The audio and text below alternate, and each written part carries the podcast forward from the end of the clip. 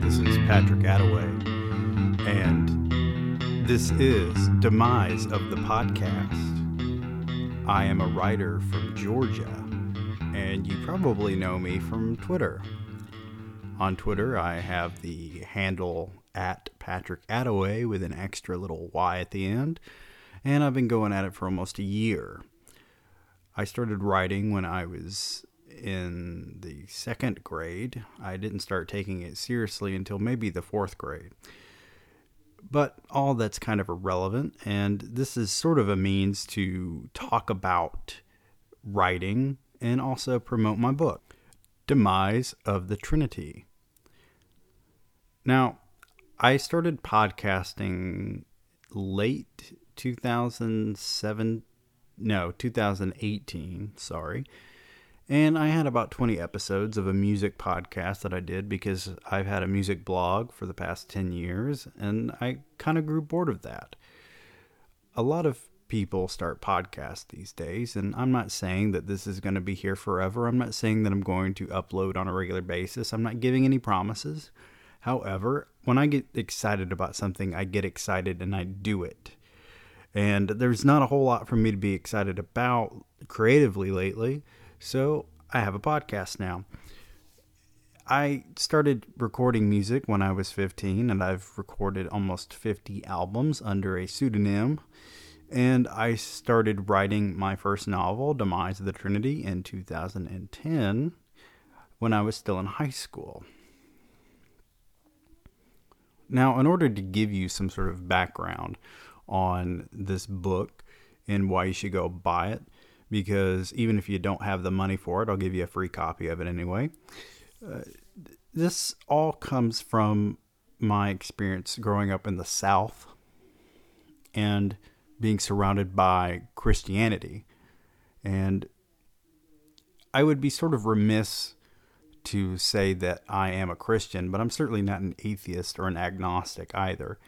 The book itself is more of my struggle with God, I guess. Because when I first started writing it, God was sort of the enemy of everything. And as I got older and started struggled with uh, my notion of what God is, I said, okay, God isn't the issue, people are the issue. None of the characters in my book are really good people. Even the hero of it all, Birch, is more of an anti hero. The novel explores what would happen if you give man the ultimate power, which is being able to literally do anything you want without dying. In this case, the Trinity are three people. It could be man or woman, any race or gender. In my case, I chose three white men because that's what I know. I'm a white man, so I'm not really qualified to write many other protagonists, at least, very well. I do have some female protagonists in the book, but for the most part, it's men because uh, that's what what voice I have to represent. The Trinity are unable to die unless one of them meets another one and tries to kill the other one. Sometimes that doesn't work out because two can get together and not be able to kill each other Therefore, they have to find the figurehead of the Trinity who is able to kill both of them, therefore, restarting the cycle. So each time a member of the Trinity dies, a person anywhere over the world who was born in the exact moment that they die is elected by God to become part of the Trinity. I have considered writing about past members of the Trinity more in depth However, I just have no interest in doing so.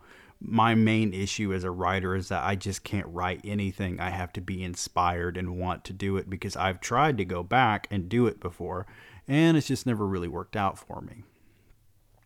Now, in this novel, at the beginning, there are three members of the Trinity. There's Arthur Lindsay, who is the oldest of the group. There is Ken Price, and then there is Birch, the youngest person in the group. Now, Birch, you may know from my short story Mount Venom. Mount Venom takes place after this novel. I released Mount Venom last summer, I believe in last July, maybe June. A lot of people liked it. Anyway, Birch is a compelling character because he is the one part of the Trinity who does not want his power. He doesn't want to be invincible. He wants to die. He's actually sort of representative of my own depression. And he came out of a time when I was suicidal. I started writing the book in 2010. I didn't even come up with Birch until 2014. That just goes to show you how strange and complex this whole drafting process is for a novel, especially for me, because I didn't use an outline or anything. Before you go out and try and read this book, I must warn you it is very violent, it is very vulgar, and it is very absurd. It is satirical, it is meant to be humorous in parts, and it has a lot of dark comedy in it. I put this in the product description on Amazon because I did not want to trigger anybody. The first full chapter of the book has a very graphic scene involving two men torturing a woman. I want to put it out there that these two men are not good guys. They are both bad guys. You're not supposed to like them. And there is a lot of men, uh, I should say, male on female violence. Um, however, there's also a lot of male on male violence, and there's also female on male violence. There's, I think, there's probably, there's definitely female on female violence. There's a uh, female character who murders her mother all this to say, my greatest fear in putting this book out was being accused of being sexist or misogynist. And I really can't sway anyone to believe that I'm not. I can tell you a little bit more about myself, which I intend to do in this podcast. I was raised by a single mother. My parents divorced when I was three. She didn't have any other children. She kept the same job. She still has the same job she had when my parents met. She had more than one house. Uh, she was able to provide a lot for me. She taught me to respect women. I have a great admiration for her as a human being. She is one of my favorite aspects of life, and there were times when I felt like I wanted to die, and I remembered her.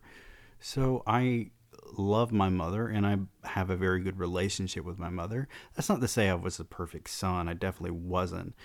I just I don't have any sort of animosity against women because of my mother. I don't have animosity against women because of any girlfriend I had in the past. I don't have animosity against women, men, or any group of people. That's not going to stop you from reading that book and be, being offended. It's not going to stop you from thinking that I am uh, prejudiced in any way. I'm just giving you that background because I don't believe that I am a hateful person. Now, you also have to take into consideration what I was going for when I was writing those scenes and who inspired me. Uh, a lot of it is actual uh, more hatred towards men than women because a lot of the men in my life they were always trying to be father figures. Uh, some of them were abusive, others were sort of mentally abusive towards my mother. Now, keep in mind, my mother never remarried. She dated around a little bit, but I didn't have a whole lot of interaction with men in her life in that way.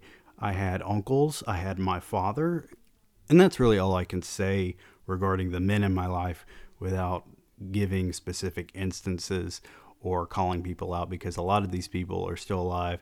And I maintain that I don't want to write anything negative about the people that are close to me in life until they're dead, and by then I probably won't want to anyway.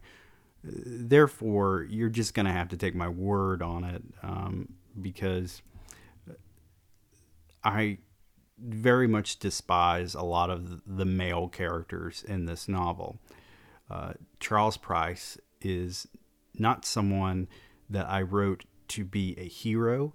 I came up with him uh, kind of in a weird way. And Charles Price is an important part of the novel, even though he's not actually in it very much. He is in the first two chapters. He's in the beginning chapter, the sort of introductory chapter with Birch, which happens after everything in the novel takes place.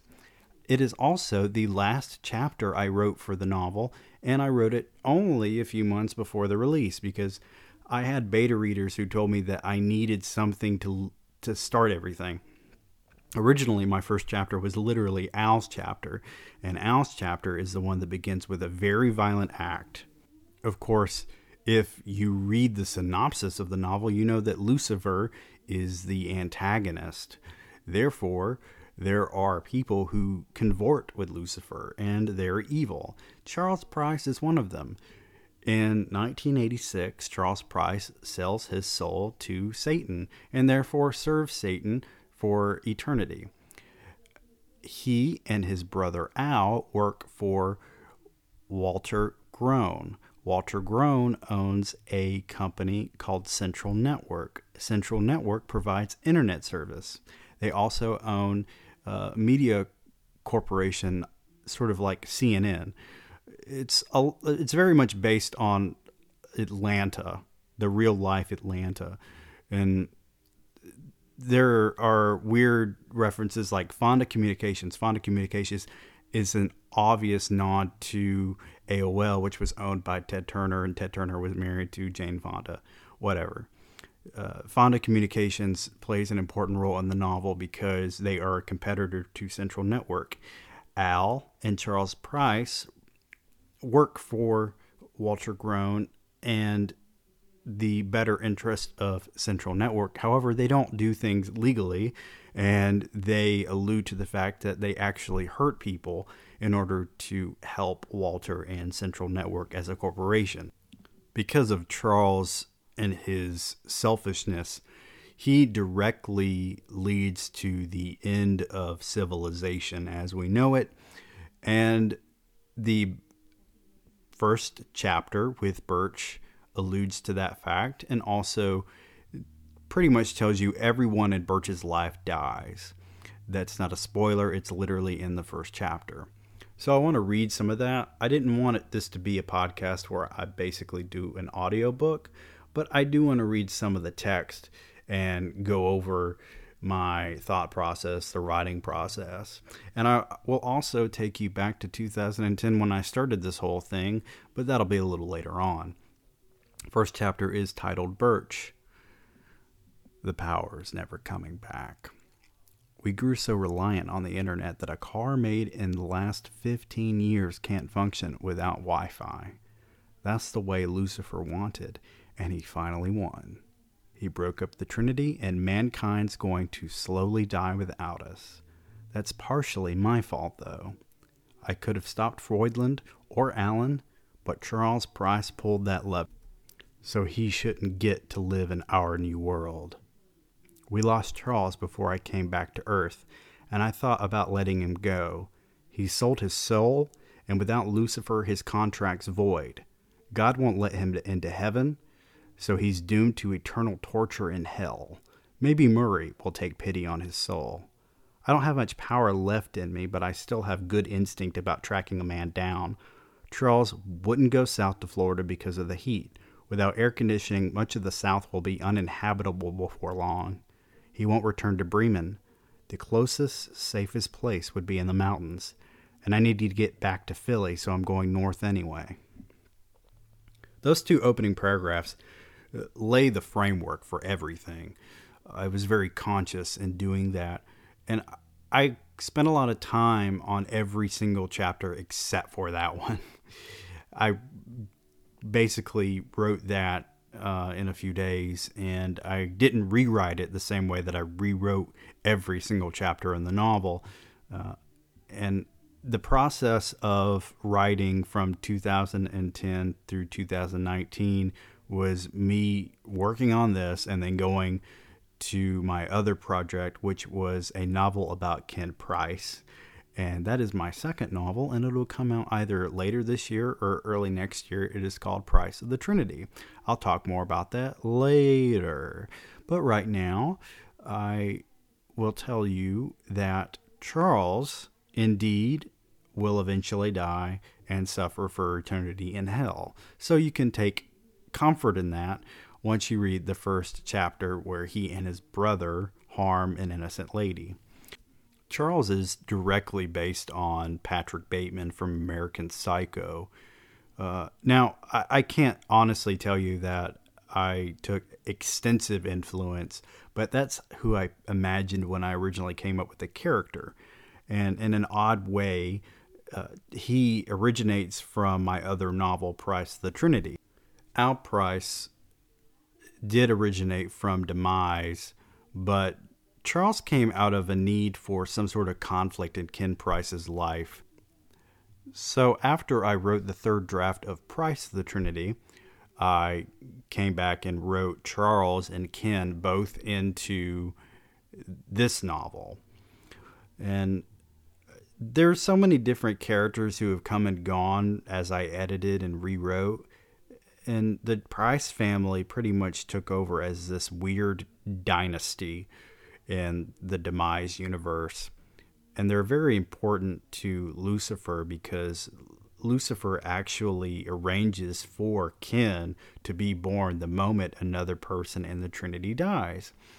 And if you don't know who I'm talking about, if you haven't read the novel, then once you get to Arthur's chapter, you'll know exactly who I'm talking about because, uh, well, spoiler alert, you can skip ahead a few seconds. Arthur kills both people in the Trinity that came before him because he is the first figurehead in the Trinity. And when he kills a man named Lester Donaldson, he is actually contributing to Lucifer's plan for the end of society. And he also kills a drug lord in California, and that is when Birch is born. Birch, by the way, his real name is Kay Abercrombie. He never goes by Kay Abercrombie. He is renamed by a woman named Monsoon, who also takes on a different name than her birth name because it's this is all about stripping away their original identities and assuming a new one. But uh, Charles is probably the most complex character that I have come up with in this universe because I've given him such a long backstory. I wrote a novella that was supposed to be my third novel that just didn't pan out. And that is entitled Charles Price. I'll probably change the title if I ever publish it. But it's over 110 pages and it details how Ch- Charles meets his future wife, the mother of Ken, and sells his soul to Lucifer in order to save her. And he is not originally a cold blooded killer. He is actually a lot more level headed, and he's pretty intelligent, unlike Ken. Charles also became an important part of the second part of this novel because he has this deal with Lucifer and he's sort of like the plan B of plan B. The whole deal with Lucifer in this novel is that he knows that all of his plans against God are going to fail because they always do and they always will. Therefore, he comes up with several different plans and mashes them together, expecting them all to fail, but taking a lot of collateral damage with them as they fail. And he does successfully end mankind as we know it. Therefore, this is not a happy ending book. Uh, this is a very dismal sad book with a lot of dark humor. If you go and you read Mount Venom, you see what happens to the world. I would love to read that entire short story eventually, but it's it would it would take too much out of me. The other day, I got invited to be on another podcast, and I read about 30 minutes of one of my chapters, and I didn't even finish the chapter because some of the chapters in this book are pretty long because they essentially work as both short stories from a different character's perspective and character studies. I wrote Veronica's original short story in the spring of 2010. My girlfriend and I were actually living together because she moved down to Georgia to go to college with me, and my mother allowed her to live with us because she was having a hard time at home and I challenged her to write a short story a week with me. and I was the only one who actually wrote a short story a week, and that eventually evolved into Demise of the Trinity. Veronica is the only character to survive those sessions, though, and her story drastically changed. And of course, Murray wasn't her father originally. Murray was actually a much different character. The original incarnation of Murray was that he was the spoiled son of Walter Groen, and he didn't understand his place in Lucifer's plan. He tries to murder himself, and Lucifer steps in and lets him kill himself, but he reincarnates him into someone named Robert Price, and he charges him with raising Lucifer's son, Alan Price. Alan Price also had a much different role in this novel because the original plot was all about Alan repopulating the earth with one of his best friends, or his only friend. Her name was Hal. They were supposed to make a new world for society after some sort of apocalypse. And then Hal dies in childbirth, and Alan goes to a planet called Eden and he is forced to copulate with Lilith in order to make a new human for Earth. It was stupid. And as soon as I found out about this little book called Good Omens by Terry Pratchett and Neil Gaiman, I scrapped that entire plot and I focused on Price of the Trinity for about a year and then came back to Demise of the Trinity and reformed a lot of these characters. And the first character that I drastically rewrote and reformed was Al Price. That is why Al Price is so early on in the novel. And a lot of what I wrote in his original chapter, while it didn't make it in terms of the prose and dialogue, a lot of the ideas remain the same. He is an attorney. His daughter gets pregnant with the Antichrist child, and he dies as a result of his unwillingness to participate in Lucifer's plot against society. He was a, a lot more curmudgeony and old and just a lot more like Walter Groen, and I wanted to differentiate him from Walter and also Charles because Charles is pure evil while Al is questioning his evil. Al is obviously not a good person because he helps Charles murder people. They do it as a sport because eventually Charles grows a taste for it and he gets his brother to help him. You see a lot of weird differences between the two of them if you go back and you read that novella about Charles Price, which isn't published. But uh, there's a 15 year old difference between them. And in those 15 years, uh, by the time Charles is actually the age of 15, his mother dies, and Al is 30 and he's married and they have a child. Her name is Allison, and Allison plays a big role in this novel as well. Now, Allison is the one that Murray hooks up with, and he impregnates her with Veronica. Veronica is also a very important part of this novel. I took a long time to craft a weird family tree, and that all came from those early drafts, and that's about all I kept from those early drafts. As I said before, Birch didn't even enter the picture until 2014. Believe it or not, he was a much more minor role in the novel, and he was only in one chapter. Monsoon was the one who was supposed to be a hero, and eventually I rewrote things to where Birch took a much bigger role in the novel because of his relationship with Veronica. Of course, once he meets Veronica and then Ken Price enters the picture, things devolve very quickly for Birch and he seeks revenge, and that enters him in this weird war against Lucifer and he unknowingly helps perpetuate it. The whole thing with Birch is that he is just as culpable for his actions and his acceptance of his power as Arthur or Ken. Ken is evil because he actually does not accept Lucifer. He doesn't accept God either. He's doing things all for himself. And he thinks that he is acting in revenge against his father. Therefore, he's just a dumb piece of shit. Ken, like Charles Price, originates from the other book, Price of the Trinity, and he was more of a Holden Caulfield character. Uh, also, somewhat inspired by Keanu Reeves, if I can take you to that little weird place. A lot of my characters are inspired by real people or characters from other things. For instance, Murray is heavily inspired by Mike from Breaking Bad. I absolutely love Mike Ehrmantraut.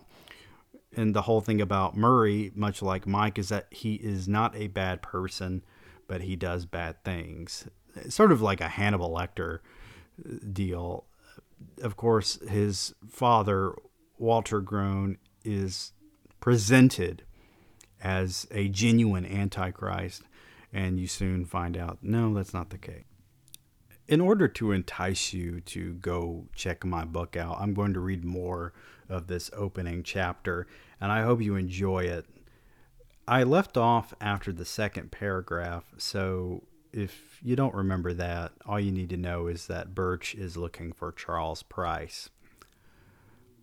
My house has a sturdy fence around the property, so I hope no one ransacks the place before I get back. Even if I push this Toyota truck I found up to a 100 miles per hour, I won't see Philly until tomorrow. I'll blame Charles for that too when I find him. After all, I can blame his son for murdering the first woman I loved, and some men can only be as good as their fathers. Near the Tennessee line, the truck's tank is low. I didn't realize it had shitty gas mileage. If I don't find a way to fuel up, I'll have to either steal a car or horse. I stop at the Shell station and Lookout Mountain, but there's no attendant inside since the power's out. I'll have to figure a way to get gas out of a pump without someone to activate it. Then I see a familiar Ford Mustang parked on the side of the building. Popping out of a side door is a gray haired man with his arms full of stolen supplies. Taking my switchblade out, I run with my body low to the ground and dig the edge of, into one of the rear tires just as he starts the engine. When he tries to dry off, the car swerves to the left into the brick building, and Charles Price gets out to survey the damage. I've lost a lot because of you, I say. Charles bolts his arms into the driver's side and pulls out a 9mm, because that's a great idea. He knows I'm like his son, and no bullet's going to even make me blink. I pocket the switchblade and grab his wrist so the gun falls to the pavement. Wrapping my hand around his skinny throat, I pull him back to the Toyota and kick him to the ground. Not as talkative as I remember Ken, I say. Not like I had a lot to say to him. You say you lost a lot, Charles says, but I don't have anything other than my life to lose. We'll get to that, I say. You're going to help me gas this truck up, and then we're getting out of Georgia. Every time I'm in this state, hell opens up and reaches for me. When I stayed away too long, the flames scorched the earth until I lost Veronica in Ken Price's Inferno. Now that I have Charles, I want to find out how it came to that. Why was he so selfish that he fought against God alongside Lucifer? Charles puts the spout into the truck and reaches for a little door in the concrete someone broke open. Probably him. Turning a spigot and flipping a switch, I hear the pump start forcing fuel into the tank. We look at one another for a moment in silence. Will I kill him? I never hurt someone for pleasure, so I may not be able to end him.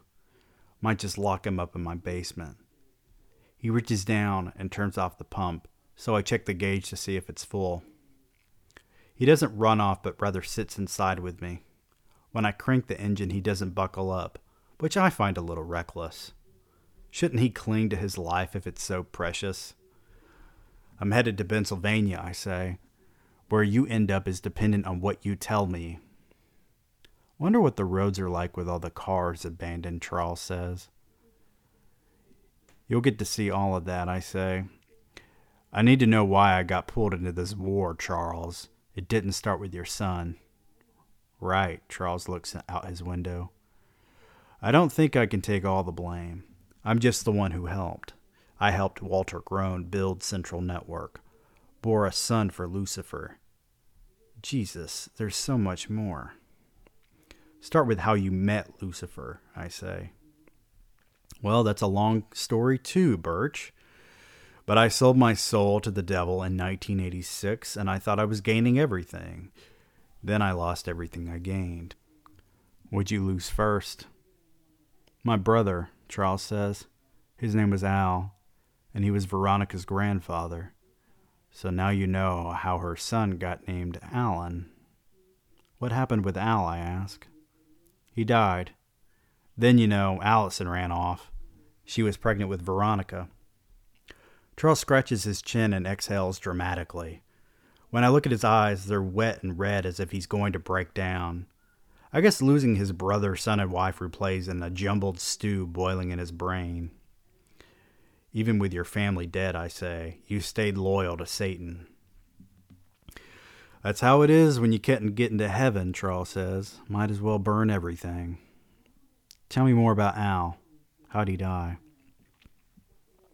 It was all over Allison since she was pregnant with Murray Groen's kid.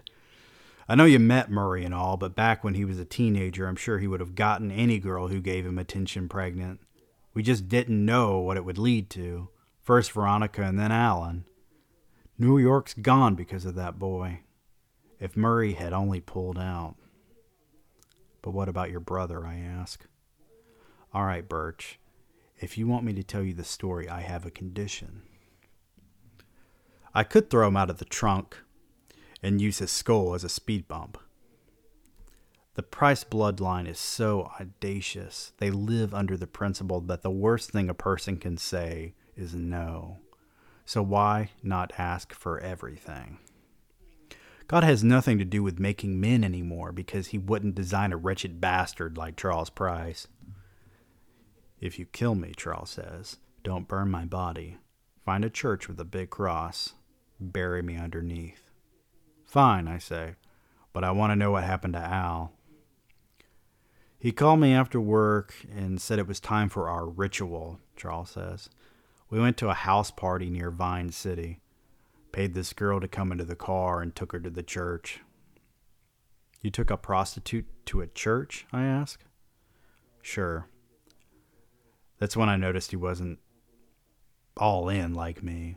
See, I'm a damned soul, but Al didn't know anything about Lucifer. I corrupted my brother, so it's my fault he's gone.